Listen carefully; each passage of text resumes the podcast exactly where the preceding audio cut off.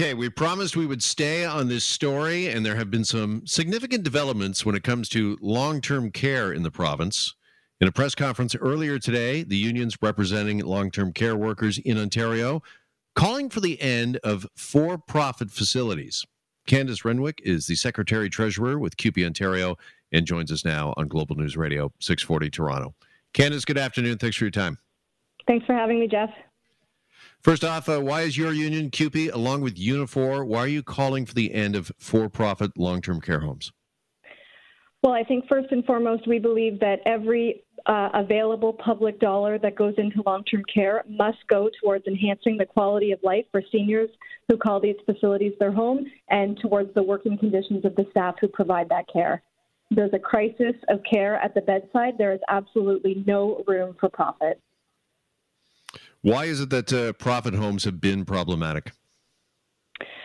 Well, I mean, I think if you just look over uh, the last couple of months in the COVID pandemic, we know that uh, the vast majority of the homes that were hardest hit, in fact, 13 out of 15 of the most uh, hardest hit homes where we saw the most residents' deaths, uh, were for profit facilities.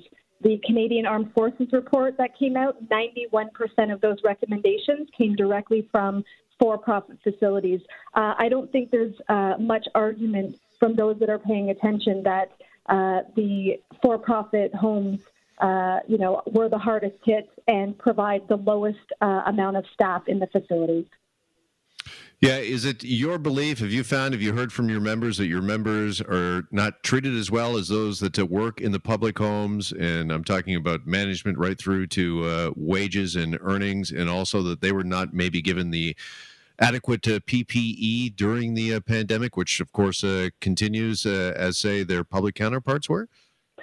Yeah, I think it was an across the board systemic issue. All facilities in the province have been impacted by this crisis. But yes, absolutely, we've heard that in the for profit homes, it was more difficult to access PPE. There was less staffing available, less and no training for people brought in to fill shifts because there wasn't staff available. Uh, there is no question that the for profit homes have been hit the hardest, and that's what we're hearing directly from our members as well. And I'm thinking, well, I was going to ask you that, hearing from your members, is this a grassroots movement? Is this something that you, the union, you have heard from uh, members, from personal support workers, the feet on the ground, and that uh, this is something that they're demanding? You're acting on uh, their requests? Members have been ringing the alarm bells about the crisis of care at the bedside for well over a decade. Those cries have fallen completely on deaf ears. We have had a, a renewed opportunity, unfortunately, with this crisis, this health crisis that uh, you know presented us through COVID, and we don't want. Uh, people to forget about this issue. The crisis still exists. As we start to go back to our normal lives, the people living and working in long term care are still suffering uh, a lot, and they need our help. Have you been able to have a dialogue with the Ford government at all? And have you uh, heard from them the changes that they're willing to make? And are they reaching out to you, your union, and members to uh, hear uh, their experiences so that uh, truly some uh, some much needed change can occur?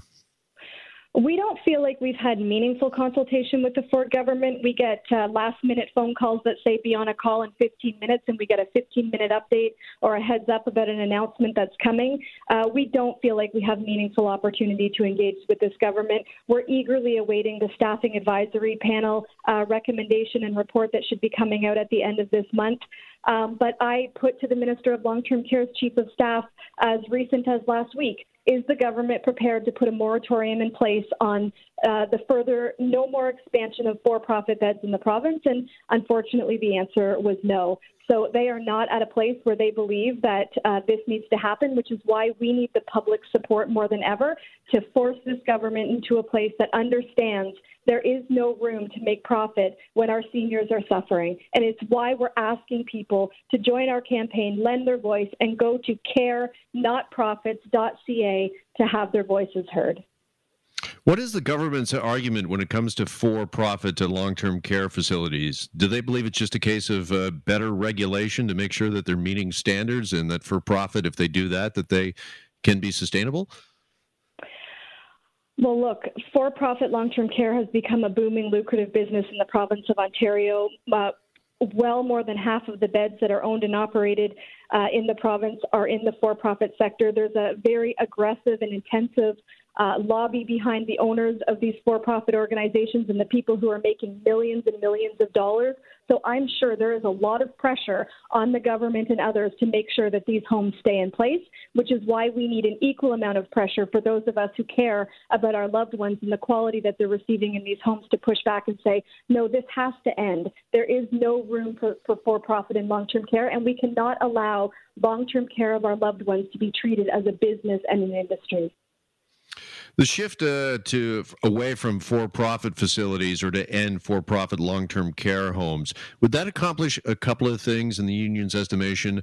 One is that uh, your members would have adequate and ample PPE during uh, the pandemic and moving forward, end as well? Would it also end? And you know, we've talked about this, and this is certainly has surfaced uh, during the pandemic and this crisis with long-term care homes.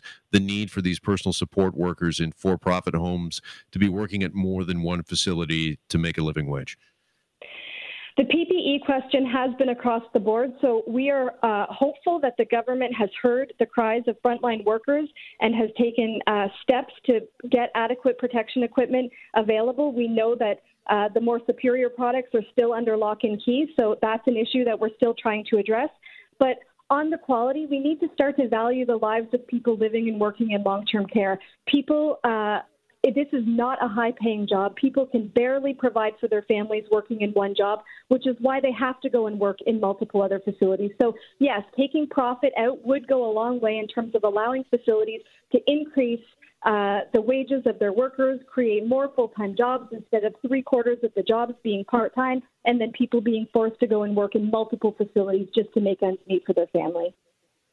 All right, we will leave it there for now. Candace, I really appreciate your time. Thanks for coming on today. Thank you, Jeff. All right, Candace Rennick, she's the Secretary Treasurer with CUPE Ontario.